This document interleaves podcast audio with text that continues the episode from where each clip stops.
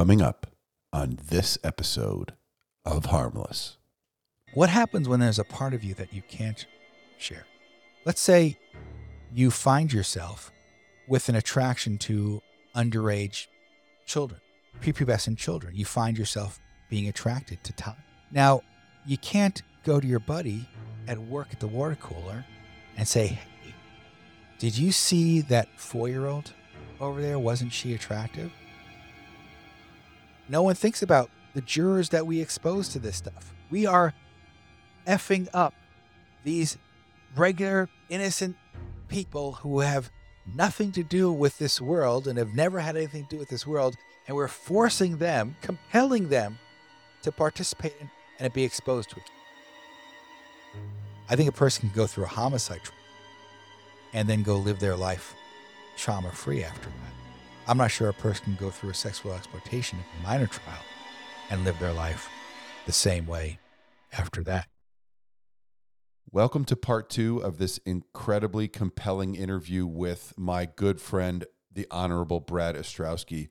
In the second part of this interview, Judge Astrowsky really digs down deep into the mental health ramifications on not only people investigating and prosecuting these crimes, but people that are involved in just a cursory manner, like court staff and jurors. And Judge Astrowsky shares his incredibly insightful perspective on the actual material and how caustic it can be, not just to those investigating it, but most importantly, to the victims themselves. So without further ado, I give you my friend, the Honorable Judge Brad Astrowsky. I haven't thought about this before, so I'm just saying this now out loud for the first time, but I think it has to be that it is so traumatic to see it that your brain retains it. Again, I don't have any scientific data or basis right rely upon, but why is it that of all the cases, of all the cases I handled myself, sexual assault cases, child molestation cases, etc., I may have forgotten some, but these I haven't. There's a phenomenon that was discussed. It's a scientific term called a flag post memory. Like you remember where you were when the Twin Towers went down. Our parents remember where JFK was. Other people remember when Taylor Swift's album came out. I know you do. In your life, you've had you have several flag post memories, but this because it was like traumatic like it's it was so intense emotionally or what it shocked your conscience so much right. that you categ- you put it in your mind like you said. But this is every file. It's everything's a flag post image uh, 100% memory. Everything's a flag post memory. And you know i'm going to get a little tmi here but for personal reasons have done some emdr therapy. And the key to emdr therapy is you have to go on a moment you pick a moment and then they do different things, whether it's pulse paddles or eye movement or sound or whatever. And then they either talk you through it or your mind just goes through it and you're processing it. You're trying to develop pathways, if you will, to that trauma event. Right. So thinking about it, periodic EMDR may be something that's part of the protocol to help detectives. Because it was successful with you. In this area. Not me. It's, it's a successful period with people that they have a different relationship with that event. So maybe you'd have a different relationship with seeing these images if you went through EMDR. I don't know. Someone should put some money into that and study it. I'm not sure. Question though, yes. do you think that should be a mandatory thing that they go through it or that they learn that it's available and what it can do? That's a difficult question because at what point does a department become overly paternalistic and eliminate someone's free will. What I mean by that is we know that this is going to mess you up. We know that it's going to be traumatic to you. So, because of that, we've developed a protocol and you have to go in it to stay in it. Because if you, it's almost preventative and palliative at the same time. So, I don't know. But number one, up front, you can't tell people no. Now, I'm not saying that, all right, now we're going to do some exposure therapy. Yeah. We're going to show you a thousand yeah. images yeah. and you become desensitized to it. And then you can do the job. Yeah. But you have to understand it. You have to be tools and it has to be acknowledged and talked about. Not one person ever told me either before I agreed to handle these cases or while I was handling these cases, hey, let's take a time out and stop and think about your mental health and the impact that seeing these is going to have on you and your mental health and your personal life, etc. Why do you think that was? Because at that time, we were in a rub some dirt on it. People that were born in the late 60s, 70s, let's say like us, we grew up in the suck it up, rub some dirt on it, tough luck, mental health is weakness, therapy is weakness. Mental illness is weakness. Yeah. You go to a shrink. Not a therapist. You go to get your head shrunk. you go to all these derogatory terms and names. So you're not going to do it because I'm a dude, I'm a tough guy. Plus, when you're in the world of law enforcement, it's a very alpha male type place anyway. And so to get along and to fit in, you can't show any weakness That's a fact. because you get made fun of, picked on, Yes. whatever. And some of that is positive coping and in jest and good fun, but some of it also is horrible and destructive. So I think that's what it is. And we didn't know or recognize it. And because vicarious trauma, second trauma, those weren't, if those words existed at that time, they certainly weren't known to the, to us. I never heard of it. I'd never heard of those terms until the shift program was born. I had left being an investigator in 2000. I'd been there for four years and I left partially for a mental health break because I had a physical reaction to what I was looking at, a physical manifestation of the stress, and it terrified me. And I left. And when I came back to be a computer forensic examiner, that's when we heard of the shift program. And it was so I did six years. And ICAC, the first ICAC task force was in 1998, I believe, back east. There were a couple ones that came out earlier than Arizona. Back then, there was no thought. Now, do you think it was? It clearly wasn't malicious on the part of the department. It clearly wasn't. It clearly wasn't like, oh, we're. That was not the point. But do you think they were unprepared for the amount of material? Yes. I think when it started out, it was, isn't this unique? You have a couple people handling these cases, and all right, cool. No one thought that it would blow up because no one appreciated what technology do. Because we were on the precipice of beginning the wave of technology, no one understood the ramifications of the technology. You have to understand when I started handling these cases, the way the detectives would get a hold of me was to page me. So that's the technology Yes. that was at the time. And I thought I was BMOC, big man on campus, when I got my first page. So we didn't think about the ramifications of internet, global communications, Global access. global access, the sharing of data. I always said this in my trainings when I did sexual exploitation of a minor cases, going back to 99 when I started training people. I said, if a person is a pedophile or has those thoughts or urges or attractions or whatever you want to call them. Now, in human experience, is human experience even meaningful if you don't share it with someone? Right? When something exciting happens to you, what do you do? Tell someone really close to you. Something bad happens. What do you do? Same thing. So the human experience is all about sharing. It's not about doing things alone in a dark corner. That is, I think, contrary to our innate human nature, which is it's human nature to interact with other humans. Yeah, we're social creatures. Exactly. Now, what happens when there's a part of you that you can't share? Let's say you find yourself with an attraction to underage children, prepubescent children. You find yourself being attracted to Todd. Now, you can't go to your buddy at work at the water cooler and say, Hey, did you see that four year old over there? Wasn't she attractive? You would go to the water cooler and say, hey, did you see that new at the time trying to think who was popular? I don't know, Vanessa Williams video? And didn't she look hot in that video? And You share that. You can't do that as someone that has these thoughts. So, pre internet, yeah, pre technology, you knew not to share them with people. You knew not to talk about it because you couldn't, because if you said anything to somebody, you would get punched out or ostracized or investigated or, or what have you. So you couldn't do it. And then you also knew that you couldn't go explore it, so to speak. Now the internet comes. You have those proclivities, and now you're online. And now, wait, there are chat rooms of people like me. There are groups. Now I'm anonymous. Now it's not talking to the guy at the water cooler who knows that your name is Eric. Now you're whatever online persona you have. Now I'm talking to other people. Then it's like, wait a second, I'm not alone.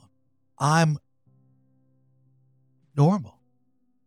Or I have this, and maybe it's not mainstream, but there's a gajillion other people out there who are like, now I'm part of a community. Now I can share my interest with others. Now it's okay. Now, instead of having my feelings suppressed and maybe never acted on, now it's okay. Now there's others. Now other people are encouraging me. Now I feel emboldened by it. And there's a lot of parallels between this and I think the modern rise of anti Semitism, but a separate issue because social media, others, wait, it's okay for me to do this now. Yeah. In this community, now it's okay to be an anti Semite because we have so many in this community, the online community. Now it's okay to be a child molester or it's okay to be a pedophile. So now I can get images. Now, instant access. instant access. So now, not only am I getting images, I'm doing something with it. Whereas before, I didn't do anything with it. Now, the images are spurring me on, and now maybe the images aren't enough. Now it's going to spur me to. And that's where technology, I would say, has taken the closet, if you will, pedophile to being a closet pedophile and maybe living that person's entire life, never acting on it, never doing anything, to being a hands on offender. And that's the danger of technology. We have, I would say, more hands on offenses. We have more exploitation because there's other people in the community. So now there's more demand. Now other people in the community talk to each other. And when there's other people in the community, you're not alone. You're having this human experience. And now it just exponentially gets worse. Just to clarify, we're talking about a global community and relatively instant access to not only a global community, but a global supply of sexual exploitation material. 100%.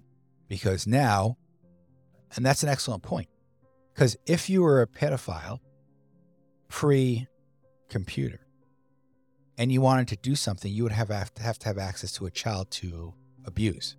Maybe you had access, maybe you didn't have access. Now, not only do you have access, you have worldwide access to children Right.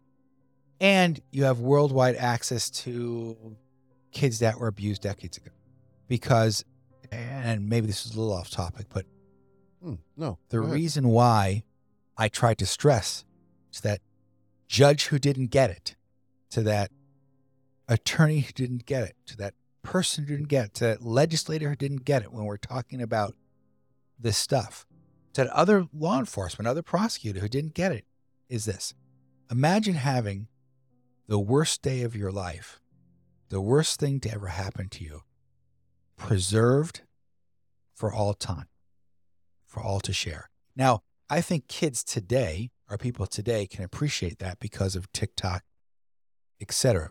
Back when I was handling these cases, we didn't have those things. But now, we didn't have those thoughts. We didn't even consider it. Right. now, I think people can relate to it because now you, I don't know, you have some animals. If you're feeding your animals and someone's taking a video of you feeding your animals and you trip and you land face first into a pile of, of goat poop, that's a very embarrassing day for you. But you know what? If someone videotaped it, now it's on there forever. And how does that make you feel?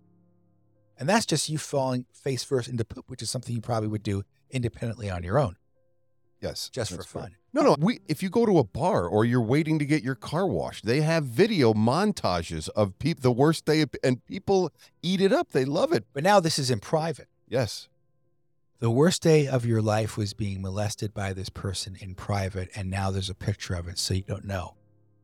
Not And only that- is there a picture of it, but it is out there and, And- to never be deleted ever from the internet. And less people think these are pictures. What's so harm? We don't even know these kids, whatever.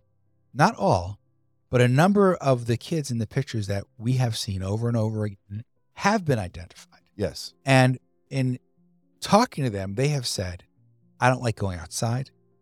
I don't like going in public.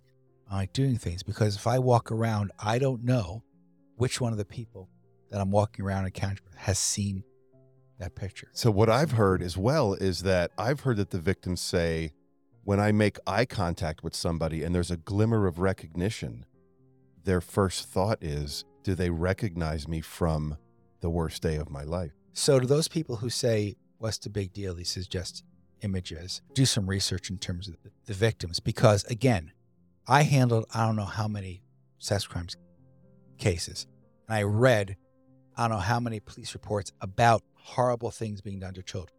And I've talked to children about horrible things being done to them. And I've heard children talk about horrible things being done to them. What sticks out to me most is the picture of it being done. You're witnessing it happening. You're not being told. It's not secondary information now, it's firsthand. There's a difference between reading about or hearing about what happened on October 7th in Israel and seeing it. And they're showing images of what happened to leaders, politicians, etc., to be like, dude, this is why. Yeah. And that's going to stick in these people's minds forever. And they're, those people are going to have to deal with the trauma of seeing that. I'm a judge now, so I have to be objective on things Absolutely. but I don't think there's any any doubt on the harm of this. Again, like I said, you can have a good faith discussion about are our sentencing laws okay? Amend them. You want to talk about that? Okay. You can have a good faith discussion about that because you can have a discussion about where they fit into this and when the laws were passed. This wasn't known. So was this thought about when we had those sentencing laws? Because we didn't. So you can have a good faith discussion about that. But to think this is no big deal And that it just Is- happens in a faraway land. is naive.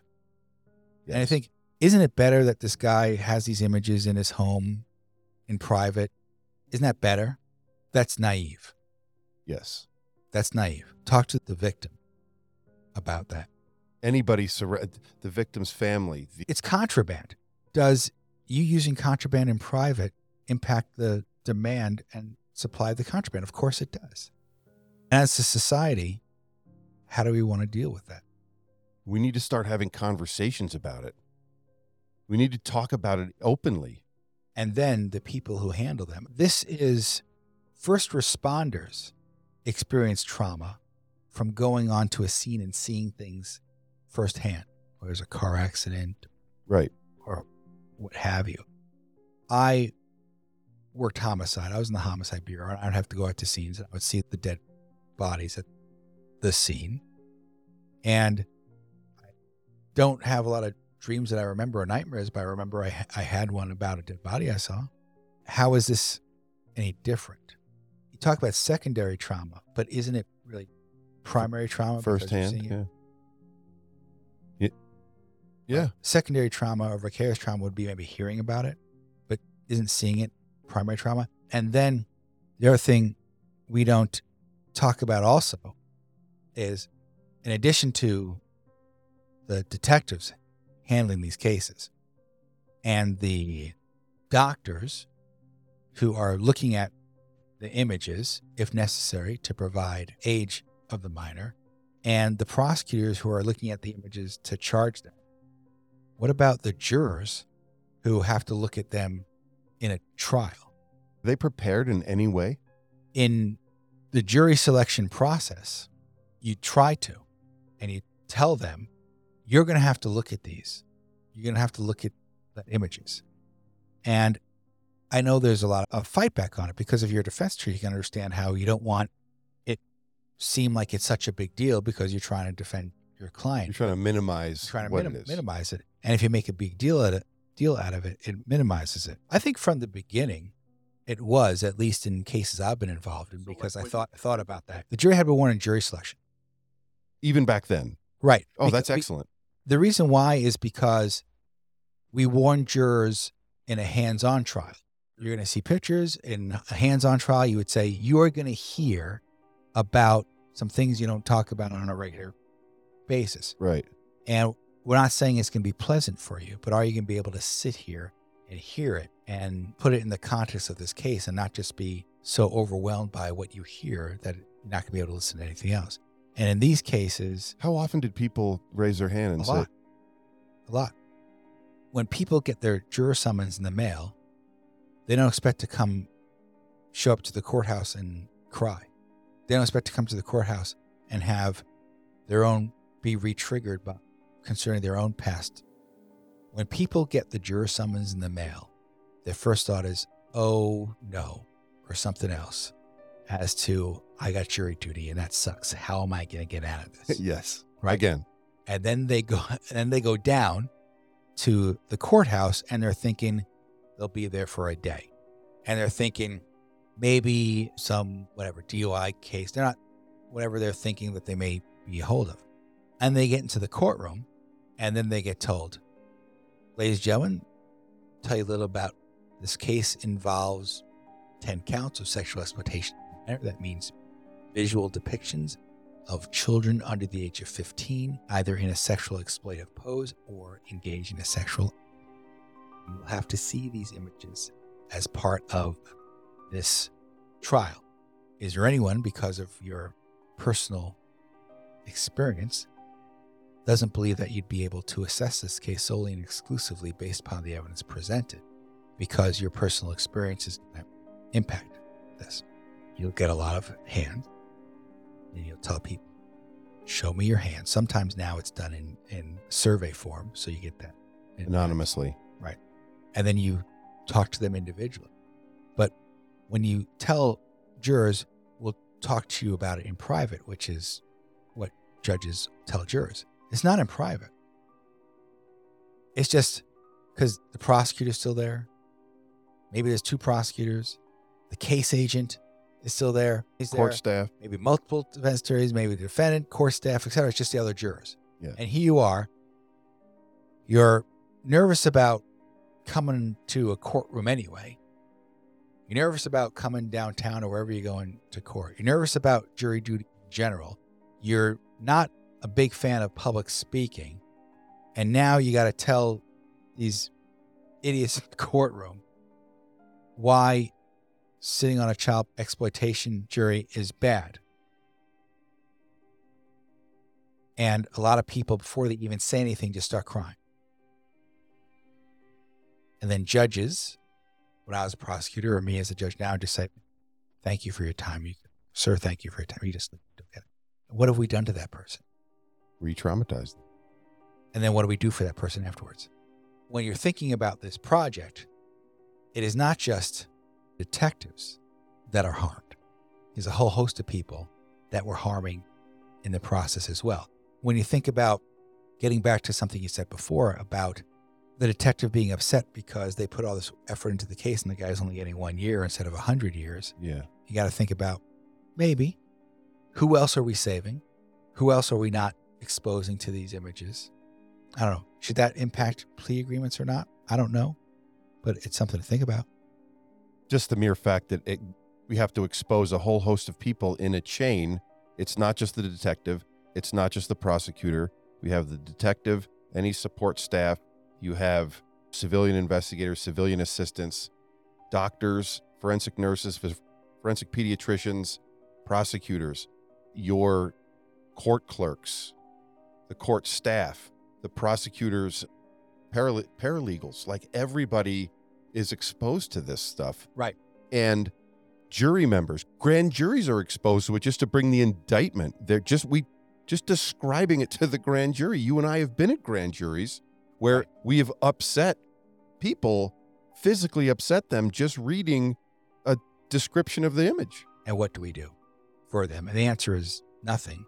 So hopefully we recognize that. Yes. And I think any arguments on ano- another side of this, which is, but by doing that, we're bringing to the attention that how bad these are, and therefore we're prejudicing the defendants and we can't get a fair trial, etc. We are ignoring the negative impact that we're doing A lot of people. a lot of people, and we need to understand that. And I was not provided any resources myself personally As a prosecutor As- and a judge. as a prosecutor handling it. I was not provided any resource. As a judge now, I've, I've attended some conferences where they talk about vicarious trauma and how to deal. Being educated about vicarious trauma and dealing with it is different. Right. And nothing, let me stress that nothing specific to these types of cases.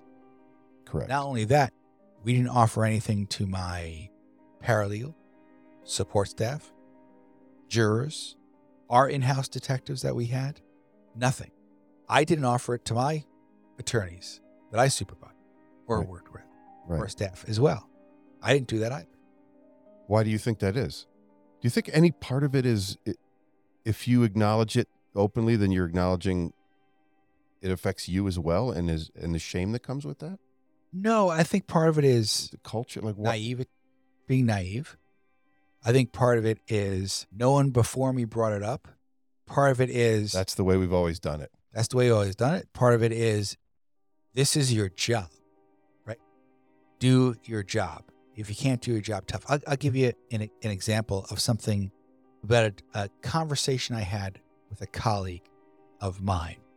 Used to respect this colleague. I remember talking to the judge about judges and being a judge and handling cases about topics or issues that may impact you as a judge in your mental health. So I said to this person, let's say hypothetically, you had a judge assigned to DUI court every day, DUI case, DUI case, DUI. case. And then that person had a close friend or family member die or was seriously injured as a result of an impaired driver. Every day, every moment of the day, after work, whatever, everything that person reads has to deal with impaired drivers. So the person can't get away from, away from that. Now, if that person came to the presiding judge or whomever and said, listen, this happened to me, my best friend, my spouse, my child, my whatever was just killed by an impaired driver. I can't handle these cases. It's impacting me. Can you, can I please go to another assignment? And then I need to deal with it. And then after a period of time, you can send me back here. But right now, this Give me a good break, a short Yeah. this is good for me. The response I got was that no, we would expect that judicial officer to just recuse him or herself on cases that impacted them. I said, every case? Recuse means that you say as a judge, I can't handle this case. So they're supposed to do that on every case? Yeah. How- That's impossible. And then imagine a judge handling, I don't know, family court cases, divorce cases. And then that judge themselves is going through a divorce. And now every day you're hearing stories. And how can that not have an impact on that judge's mental? Maybe, and I'm not saying the judge isn't doing his or her job.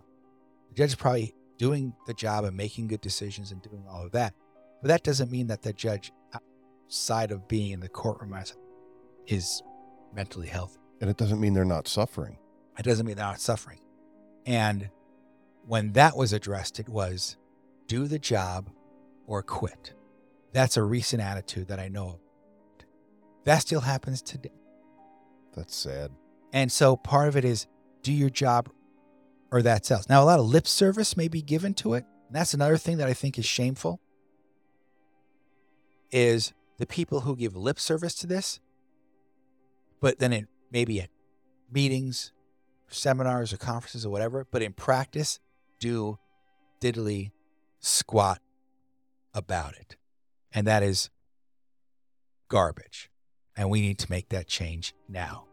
And if it if a detective comes to someone, a, a leader, and says, "This is impacting me," number one, an environment should be created where they can do that and they know that doing that is not going to impact their job, their title, their pay, their placement, their status, etc. It's going to provide them with services or help, right? If you were a detective and you were investigating a case and you were interrogating someone and you say, No, I've come at this person, I've tried this skill, I've tried that skill. I know there's a way to get this person, I just can't do it. What do you suggest? The, res- the feedback on that scenario would be suck it up, go back in there and do your investigation. It would be try this, try that. Mind if I? And no one would think twice about that detective. No one would think less of that person. No one would think anything. And then the person would go in and got help. Thanks. Great job. I didn't think of it. Yep. Or whatever. No one would think twice about it. How is this any different? It's not It's not. Why are we treating it like that? because nobody wants to talk about it. Everybody wants to believe. I'm sorry, I'm using absolute terms. I believe that that the community they want to believe it's the innocent bathtub photos. It's the 17 year are they legal? Are they not? And you hear those things like, "Oh, he would never do something like that. He's the nicest guy." Society does not want to have the conversation to get to the root of this problem because it's easier to just pretend it's not happening. In general, our society doesn't want to have the conversation when it comes to anything dealing with paraphilias or sexual issues. Correct. I remember as a sex crimes prosecutor going to my kids' little league games, and there's other parents there and they're talking about their days and whatever. And I couldn't. So, what am I going to say? Anytime, if I were to say something, it ends the conversation, and then people walk away from me. Yeah. Right. And then a topic came up about a coach, little league coach, got accused of a sex crime. And people were crazy. So people knew what I did. So everyone was talking to me. And they, Sex crime with a child. sex crime with a child. That's correct. I'm sorry. And so me and uh, a friend of mine, who actually happened to be a police officer, took over the, the team. And everyone's freaking out. And me and a person, my friend who also worked in law enforcement, were saying, imagine, going through it's so shocking. Whereas for me, and for him, it's all right, this happened Yeah. Desensitized. imagine going through life where you don't have any contact or knowledge that there's child molestation or sexual exploitation Occurring. Yeah. occurring, period. Wouldn't that be awesome? Wouldn't that be awesome? Yeah, it would be great. Ignorance. Ignorance is bliss. Because they can live their, their life and be happy and talk at the soccer game on the field and have conversations about their work, their life, whatever, and it doesn't matter. And it's not confronting. It's it's not a confronting not conversation. I had this tough sales call the Yeah. other day, or Yeah, you just you vent to each other okay, cool. and you can relate. They, they can relate with you. What happened to you? I had this rapist on the stand, and when I was, Yeah. Oh, I watched the video of this four year old. Exactly. you can't. You cannot. So then, not only do you deal with it internally, now you're becoming isolated from your friends. I'm not saying peers, but friends, because you can't talk. About it. Right. Because who wants to hear it? So that's a that's a recipe for disaster. You have to be willing to have a difficult conversation. We have to be willing to have the conversation if we care enough about it. If we care enough about our children, our communities, the people that we know and love, we have to have difficult conversations. That's what we do. That's what grown-ups do. I remember a situation where a lot of people, when they have kids, when it comes to genitalia, they use weird names. I Right. did. I did. And so we made the decision, Max wife and to teach the kids proper names. Obviously not rude names, but proper. And I remember my daughter went down like a one of those slides, like water inflatable slides, Yeah. and she got up at a wedgie, and she gets off the slide, and it's my vagina. Yeah. And people were mortified, Really? mortified, staring at us like we're horrible people. Because- what are you teaching your daughter because she used a word that is the proper word? How old was she at the time, roughly? I don't know, probably under five, Wow. five or under, maybe Yeah. six or under, preschool age. So we don't want to talk about that. No. Normal stuff. Yeah. Let alone this stuff. And I think if we bury our hands and heads in the sand and play ostrich, we think it'll go away. No one thinks about, and I know this isn't what this necessary podcast is about, Oh, but no one thinks about the jurors that we expose to this stuff. Yeah. We are effing up these regular, innocent people who have nothing to do with this world and have never had anything to do with this world. And we're forcing them, compelling them to participate in and be exposed to it. Can you imagine that? You, as a detective, at least had a choice. If you were at work, if you were at work and a colleague of yours sat you down and said, "Watch this video," and you watched it, and it was child expo, it was a child being raped, right? How would you react to that? What would you do? Would you tell anybody that happened? Of course you Right. would be, but that's exactly what's happening. We're sitting them Right. down and we're saying, "You have to look at this," and then the, out out they go, and they have to deal with it. Right. Slap them in the face with it. We just slap them in the face. As a prosecutor, you think, can I get away with doing this trial and just having a description of the images and not showing it to them, admitting them so the jurors have it if they want to listen to it, or pardon me, watch it, the video or picture or whatever. Am I going to get a conviction? Here's the problem with being a prosecutor that's a gamble, right? Yeah. because you don't know if the jurors are going to look at it or not in the deliberation room.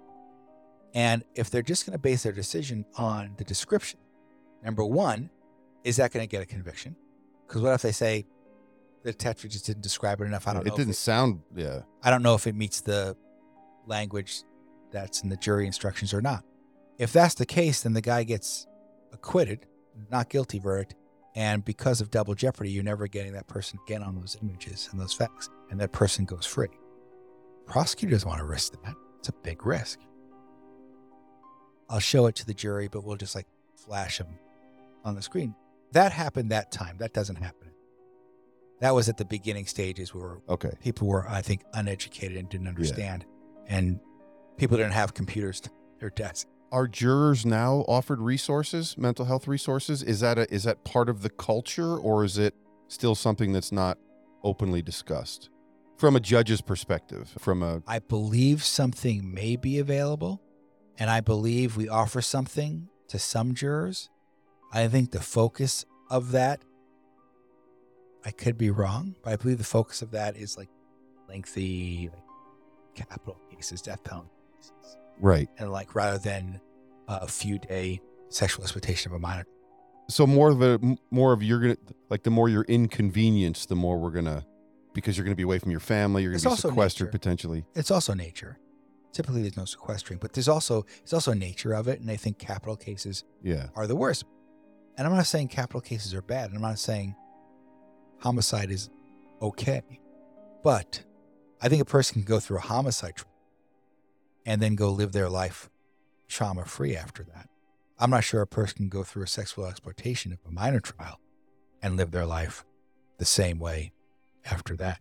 So now, what resources do you have available as a judge for mental health? Do you have resources available connected to your employment, knowing what you're Sure. knowing your exposure to not just this, but to there's been things started and stopped, lip service given to things.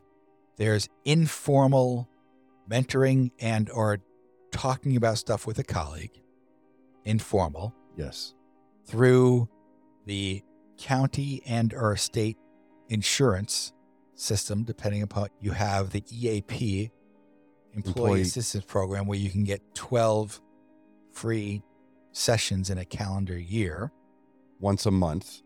or 12 consecutive weeks and then you're done, Yes, or 12 consecutive days and then you're done, yes, or you use your health insurance yourself to go find a provider for yourself. So once again, you're in a position where whether you're a judge, a juror, a detective, a, a forensic pediatrician, you have to go seek out the help. You have to go ask the when the cabin depressurizes. You have to go ask the flight attendant for the mask. Because I'm not to say that the bench isn't good. The bench is good. Maricopa County is often recognized as a leader in terms of being progressive. I'm not talking politically progressive. I'm talking about progressive in terms of programs for help. Yes. And it has been, and it's done wonderful things.